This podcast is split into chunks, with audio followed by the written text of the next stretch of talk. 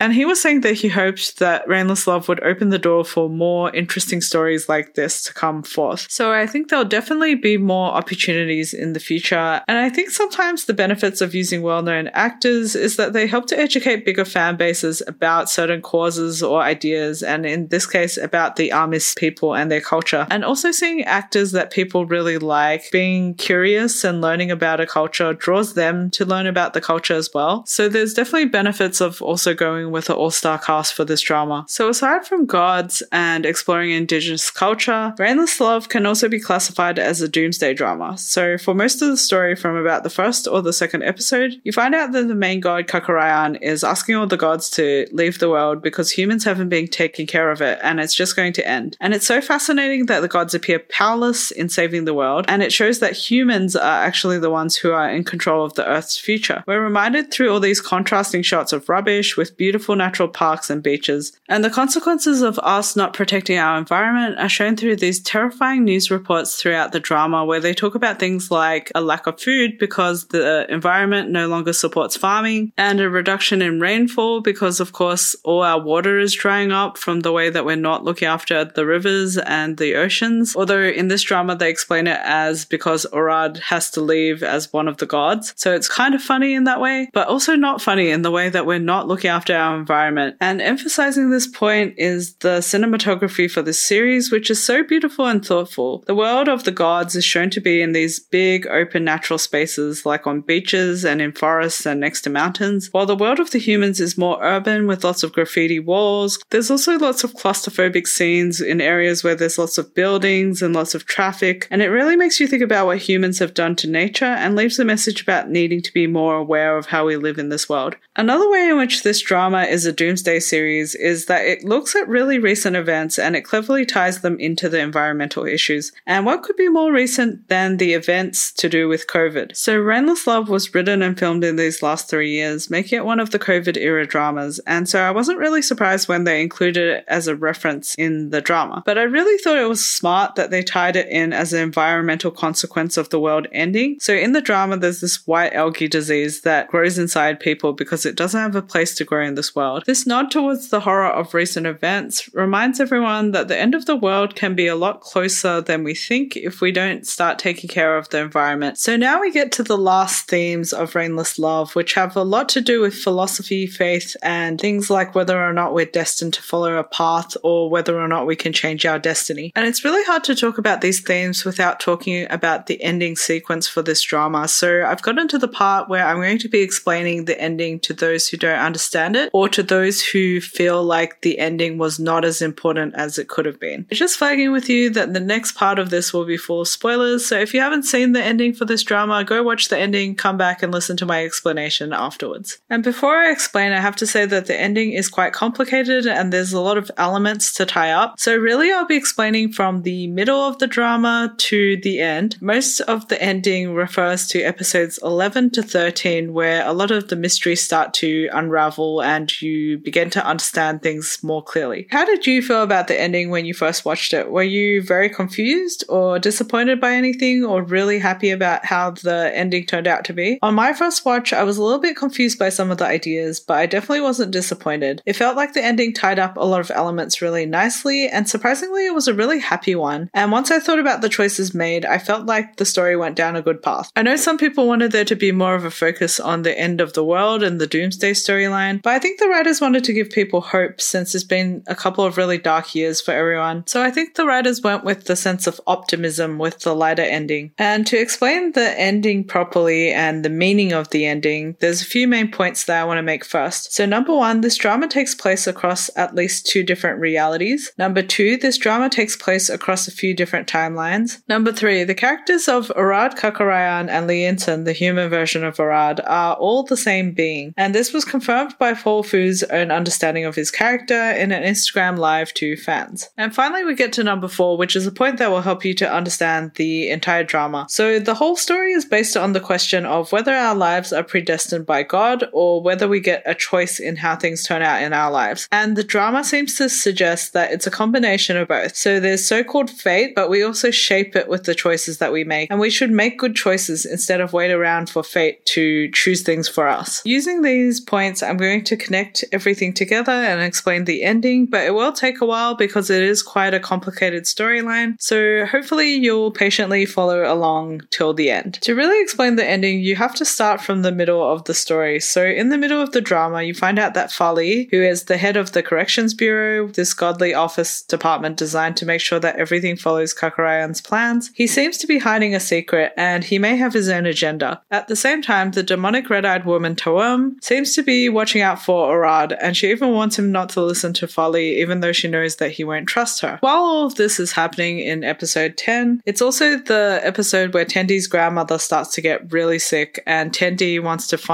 the main creator god, Kakarayan, so that she can beg him to save her grandmother's life. And luckily for her, she does meet Kakarayan. He comes down to meet her in the form of Greg Hsu. I actually always think it's quite funny because Greg Hsu played God playing Greg Sue in the drama. And they have a very serious conversation where Tendi says that she will make a deal and give up anything or do anything he wants if he saves her grandmother. And Kakarayan makes a very good point to Tendi in that he says that humans seem to think that they can make deals with God in order to get what they want, but it's quite funny because if God is all powerful and has everything and can do anything, then what can one small human offer up in order to have their wishes fulfilled? And he reveals that as God, he gave humans everything that they have and he never asked for anything in return. But humans just seem to be asking more and more and never really looking after what they've been given. And they just seem to make more deals in order to get better things. So, for example, trading in nature for money and material goods. He tells That humans have been given everything they need and they just need to make the right choices. Tendi begs him to make the choice to help her grandmother, but he says that he can make a choice, but it might not be something that she would like. For example, he might not let her grandmother live. And so this conversation with God is both deep but also easy to understand. So one of the big ideas in this series is whether or not you're meant to just surrender to God's plans or to the plans of destiny. So for example, if you find out you're meant to die, do you just accept that? Or do you use action to try to change things? Can we even change the things that we find out are going to happen? And I think this drama really tells us that there's both fate and our own free will to change things. So we can literally do nothing and blame destiny or blame God for our misfortunes, but really the only one with the power to change what's happening in the present is us. So it's a bit like fate or God's plans are like a river and we're in a boat where we have the paddle to sort of control our way around what could possibly happen to us. And you can really see the idea of taking action in Tendi's character. So not only does she challenge the idea that she's not meant to live, she also challenges the idea that her grandmother isn't meant to live. And she succeeds both times. So it really shows you the power of taking action against what is fated to be. But let's continue on with explaining the ending. So at this point, Orad and Li Pufei, the god of wisdom, start to believe that their memories have been wiped or altered. Orad keeps getting this sense of deja vu, and Li Pufei has these lost memories. And eventually, he goes to confront Fali, and this is where we learn that Fali has a secret identity. He's actually Lamed, the god of dreams. And this confrontation brings about the first major plot twist in this story, which is that everything in the world that we've been looking at so far is fake. So all the Kawas are fake. Why? Because they're characters in a dream world that Lamert has created. I guess you could compare this to The Matrix if you've seen it. Li Pufei discovers that the world they're in is fake because he starts to see the glitches or cracks inside the world that don't make sense. So, for example, as a Kawas, he's not like the other Kawas. He doesn't have the Kawas necklace and he doesn't have an indigenous magical name. This, along with the missing memories that both him and Orad seem to be experiencing, show him that there is a lack of consistency in this world that doesn't make sense. And so he figures out that everything is fake. And because he can't believe that anything is real anymore, he ends up fading away. And this sort of represents the idea of having like an existential crisis. Like as humans, we have moments where we question why we're alive and what our purpose is in life. And it seems like gods that don't have a purpose seem to just fade away. So at this point, it's important to note that there's different realities. So the reality that we've been watching all this time in this story up to episode 11 is a fake dream world. And even though it seems really similar to our reality, it's not the same reality that we live in. And I think this is an important point to remember when you're looking at this story because later on there will be a different reality. So just keep that in mind. Just to complicate things further, there's also not only different realities, but different timelines that we're suddenly exposed to. So Tohum's story in episode 12 takes us back into the past about 20 years before everything happens. And it shows us that her and Orad used to work together and they were both Kawas. But then Orad saw the reflection of time and he saw into the future that he would look after a human who would eventually turn into the love of his life. And knowing the future made him obsess about the future. And he kept watching until he found out the truth about his existence, which was that he himself was a lie. And at this point, Orad goes to confront Farley or Lemurd. Let's call him Lemurd for convenience sake. And Lemurd was really looking forward to this moment because he believed that once Orad found out that he was fake, that he would actually find out who his true identity was. But Tohum saw that Orad would fade away and disappear, so she tried to get rid of his memories about what he saw in the reflection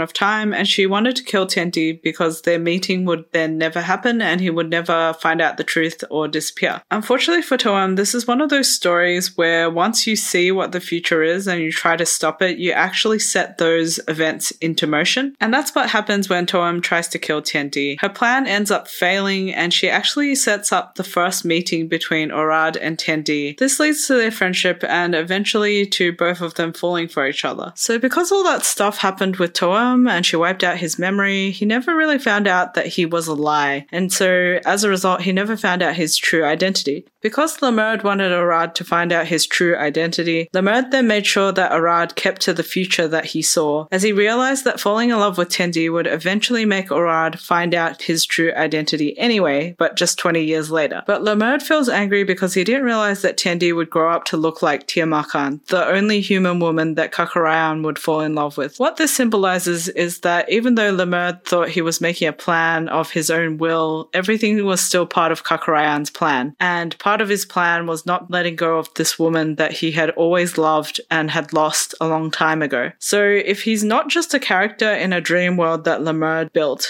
who is he really? And his true identity is that he turns out to be Kakarayan. And this confuses a lot of people because how could he be Kakarayan and not know that himself? And also earlier in the series, Kakarayan appears to Tendi and they have that conversation that I mentioned earlier. And he seems to know everything. He's all knowing, he's wise, he's the ultimate creator. And in the earlier episode, he is played by Greg Hsu, so has a completely different look to Orad. Although I don't think that confuses people as much because I think it's fairly obvious that as the main creator god, Kakarayan can change his form according to who he's talking to. But I think people are more confused about why Orad is considered a lie and also why he doesn't know his Kakarayan. So the easiest explanation I have is that Orad initially thought he was his own separate person, that he was the god of rain, he was the messenger to the main creator god, and he thought that he had his own identity. But he actually doesn't because he's an avatar to the main god, Kakarayan. So it's probably easiest to think of it in terms of real life religions. In a lot of religions, there is a main god, and often they create another version of themselves, or like they have a son who is actually also partly a version of themselves. So to borrow from Christianity, it's like how Jesus is a part of God, and he's the son of God. He's sort of like a representative of God on earth and part of the Holy Trinity with God, but they're also kind of the same and kind of not the same. So I don't know everything about Christianity, but I do think that it's a similar representation between Orad and Kakarayan. They are kind of the same person or the same entity, but Kakarayan never explicitly conveyed this to Orad, and so when he woke up and was created in this world, he just thought he was his own individual separate being. He didn't know there was a relation between him and Kakarayan. And if we take the example from Christianity again, it would be like if Orad thought he was the Archangel Michael, and then it turned out he found out that he was more like a Jesus like figure with a direct connection to God. I think that's the intensity and level of shock that he was experiencing. And at the same time, he also believed or had found out that he was a lie. And what that seems to mean in terms of the drama is that he's just a character that exists in this fictional dream world that Lemurd has created on the instruction of Kakarayan. That whole world is apparently an illusion without substance, and Lemurd reveals that the true Kakarayan made an avatar of himself, which was Orad, so he could just live happily with Tendi, a woman who looks like Tiamakan in the dream world that he forced Lemurd to make. So this really messes up Orad's worldview because he doesn't know what's real anymore. Everything feels made up, even the one thing that he felt so sure about, his love for Tendi, could possibly be someone else's feelings and not his own. Since he doesn't have faith in anything anymore, he starts to fade away. And again, this seems like a metaphor for like faith and having existential crises. I mean, this is the same thing for humans. Like, if you don't have anything that you believe in, like not even yourself, life feels like it's not worth living. Some people do lose the will to live because they have depression, which is this state where you don't believe in anything or anyone anymore. And so the opposite can be said that when you're happiest, it's probably because you have this deep belief in something, whether it's a spiritual belief or the belief that someone loves you. So really this fading away is very metaphoric for real life. But I think another theory that I had while watching this also was that the world that we've been watching throughout this drama is a dream world and not the same reality that we live in, although we thought it was initially because it's somewhat similar. But if you think about it, we don't really see gods in the world that we live in, even though we might pray all the time. And also, if we lie, things won't just magically disappear. So maybe this idea of lies or fake things disappearing is kind of the rule inside that magical dream world, in that things have to be real to exist, and if you know that they're not real, they will disappear. So even though it seems that Orad dies and turns into an explosion of feathers, he actually ends up in the realm between the living and the dead, where he meets the real Kakarayan. Orad gets angry at Kakarayan because he feels like he's a fraud. He feels like he doesn't have his own identity and he was made as a fake puppet so he could just fulfill the love story that Kakarayan could never live out himself. So Orad in his anger denies his existence, but Kakarayan is very politely confused about why he's doing that just because he was made this way. So he tests Orad's belief that he's not real and that his love for Tendi is not real by showing him what happens once he's disappeared from this world. So in the reflection of time that he shows Orad, Orad sees that Tendi still refuses to believe that he's gone away from this world and she takes away her own memories of him disappearing. And so she continues to go around looking like a mad person, hallucinating that Orad is around, and eventually she meets her death by running into the white spirit, the Papa Arip. And of course, seeing all this, Orad really regrets not believing in his own existence and he begs Kakarayan to take him back so he can save Tendi. Because even if Orad is just an avatar of Kakarayan, and even if his fate is just to love one woman that looks like Tiamakan, he realizes that he still wants this, and in fact, he actually chooses this. And if you remember what I said before, one of the main things about this series is that it looks at the idea of whether or not our lives are arranged for us, or whether we have the power to choose how things will turn out. And Orad realizes that sure, his story was made this way, but given the choice, he would still choose to live the same story and love the same person. And at the same time, he's not a fake person to Tendi. She loves him and believes in him no matter what. And so, in a world where anything considered a lie has to disappear, he doesn't actually have to disappear. And it's just that he made that choice not to believe in his existence, and that's why he actually disappeared. So, this time, Kakarayan shows him that he has the power to make the choice to embrace his destiny. And we can see that once Orad consciously makes that choice that he wants to live and be by Tendi's side, Kakarayan sends him back to the night where Tendi is destined to die. And instead of letting things follow how destiny is apparently supposed to happen, like what he sees in the reflection of time, he makes the choice to change destiny and to make sure she stays alive and to live by her side forever because that's what he wants. So he seals this choice with this super passionate kiss in the middle of the road while it rains. And because he's made this choice, Kakarayan sends him to another reality and another timeline. And so this new reality and timeline actually brings the drama back in full circle and it starts off around the same time as the day in episode 1 of this drama. It doesn't show Orad or any of the gods this time, so you're left to wonder whether they have actually all died. That is until Tendi gets really drunk with her workmates, and then you see Orad appear, except that he's not Orad, he's Tendi's human boyfriend, Lee Yinsen. And for those who remember early in the series, in the past when Tendi was younger, she gave Orad a human name because she said that he needed a name that he could spell, and that name was Lee Yinsen. So it's really sweet in the reality where he is a human. He actually gets to use that name. And in her drunken state, Tendi shows that she still subconsciously remembers Orad from that past reality. But Lienton seems to be completely different to Orad, and all the things that Tendi said that Orad did for her, Lienton is able to indignantly explain that he did them for her, and he had to suffer doing them for her. I have to say I felt a little bit sorry for him at this point because poor guy, she's talking about some godly figure who's looked after her, and he's like, no, actually, I did all those things for you. And so you see that everything that happened in the other reality also happened in this one as well, but with all the events, it's Lienton fulfilling them rather than Orad. And when Tendi wakes up from her hangover, she doesn't actually know who Orad is either. She's very mystified that she kept talking about this person, but it's very clear that she's had a very long and loving relationship with her boyfriend. So you start to think that Tendi and Lienton have always lived normally as humans. And in fact, you get to see the wider world, and many of the fake gods from the other reality exist as humans, not as gods. And Tendi's grandma Banai tells Tendi that gods don't reveal themselves so easily to humans. So when you look at this second reality, you can see that this is very similar to our reality. If there are gods, they don't just come out and interact with humans. But then, as the series is closing up, in the last few minutes, you see Lienton almost knock over a glass of water from the table as Tendi's leaving their home, and he uses magic to catch it. And so the story stops there. And a lot of people have compared this ending to Inception in that you can't really tell whether or not they're out of the dream. So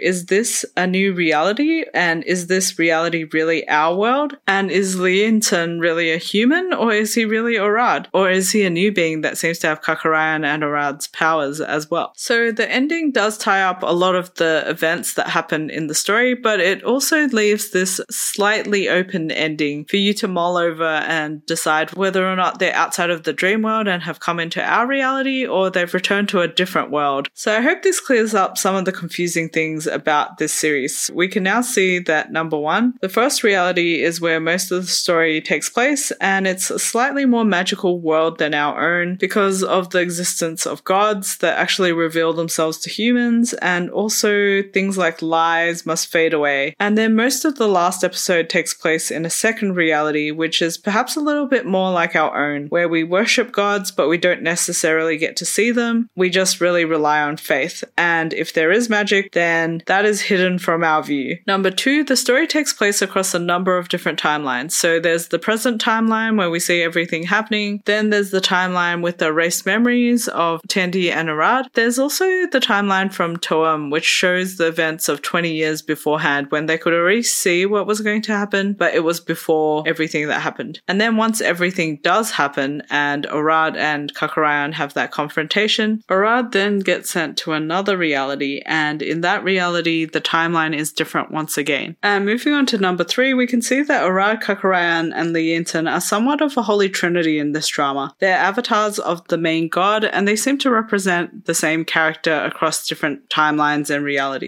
And they each have powers and are interlinked in some way. And moving on to number four, the main idea or theme of this story is really about whether we're destined for certain things to happen to us or whether we have the power to change things. And so I think it's important to come back to this idea over and over again when you look at the motives of why the characters do what they do. So now that the ending is hopefully a little bit clearer, I thought I'd also address some things that people were confused about or maybe a little bit disappointed about in relation to the ending. So there's some people I know that wanted there to be a bit of a stronger doomsday storyline and they wanted to know why it was that it was so important that the world was ending at first, but then it sort of fizzled out in the storyline towards the end. So I think it goes back to the idea of there being two realities. In the first reality, everything's happening on a more accelerated timeline, and it's slightly more dystopian reality compared to our own, but we don't really notice that for most of the story because actually that world seems very similar to our own in many ways.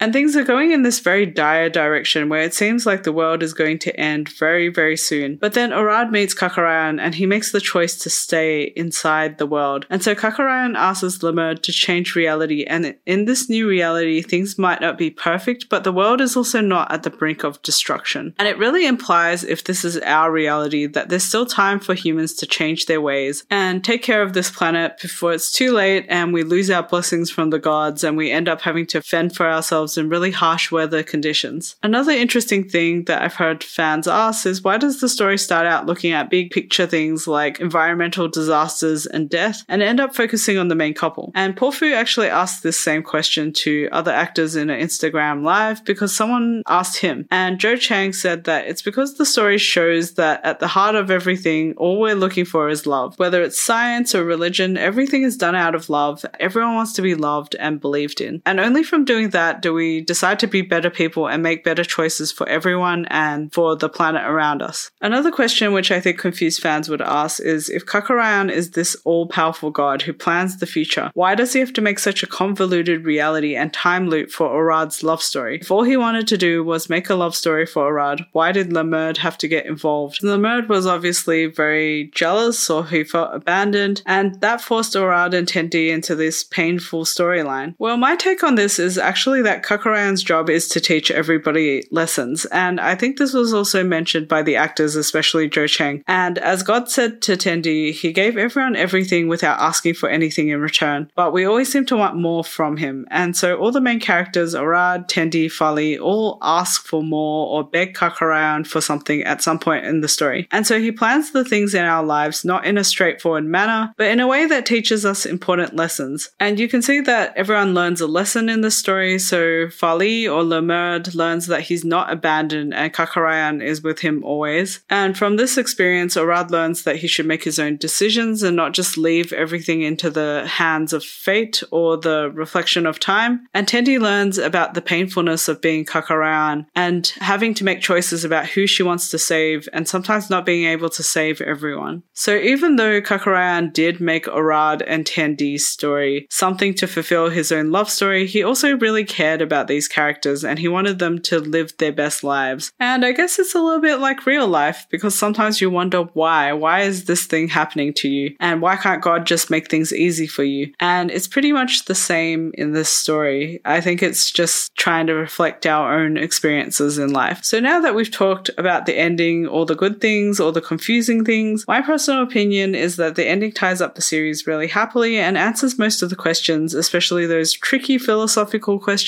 And I think it's quite fun and romantic, and there's actually a lot going for this ending. But do I think this ending is perfect? No, I never think any drama ending is perfect, to be honest, because I usually notice things that can be fixed. In this drama, I think there were a few explanations that could have been clearer, and there could have been some smoother transitions to make things a little bit more understandable in terms of themes. So when Arad makes that decision that then moves everything from the first reality to the second reality, I thought there could have been more explanation about the two different realities and how the first reality was slightly more fantasy whereas the second reality was more like our own. I also thought that they could have really emphasized that the world ending really just existed in Lemurd's dream world, but in the second reality, in the world that we actually live in, if we don't start taking care of the world, we're going to end up in exactly the same scenario. And they do have a scene where Tendi tells the tourists to pick up their own trash. I didn't think it was really drilled in enough. And so I do think that's why some people feel a little bit like that whole scenario with the world ending wasn't taken so seriously towards the end. My feelings are they were trying to really emphasize this theme, but it would have been nicer to have a few more scenes in the second reality with people really working hard to protect the environment, and that would have made things a little bit more clearer to the audience that with some awareness and effort on our part, we could be working towards protecting the environment and making sure we don't get to that same stage of the world ending like in the first reality. I did also think that in the end, when they repeated a portion of the first episode, they could have made this part a little bit shorter because it did feel like we were rewatching episode one. And because I was anxious about whether or not things had been fixed up with Orad, I think I felt a little bit impatient having to rewatch that section again. But all things considered, I really liked the ending. I thought it was fitting for the show, which I really loved. It was really thoughtful in the way that it emphasized to us that we have a lot of power as humans. And even though we can't control everything in our destiny, we can really choose to focus on things to change. And with our focus, we can affect things. And I thought all the storylines were tied up really nicely. There was really good romantic tension. And I also really liked the way that we saw the really obvious romantic moments in the end in Tendi and Lee Yinsen's lives. And the little Inception style twist at the end that makes us question everything was really fun as well. So that wraps up all my thoughts and explanations for the show and for the ending. And I just wanted to add that while I have an explanation that makes sense, it's also not the only explanation for the ending. I think because this drama is so deep and layered, there's so many ways that you can perceive the ending, and I don't think anyone is particularly wrong either. If you're overwhelmed by all the information and weren't sure how to put it all together, this is just one way I'm offering that connects all the dots together. Anyway, thank you so much for listening to this episode about Rainless Love in a Godless Land. If you've enjoyed this episode, hopefully you can hit subscribe because I'm hoping to make some more episodes about Korean and Taiwanese dramas that I watch. See you next episode. Thanks for listening.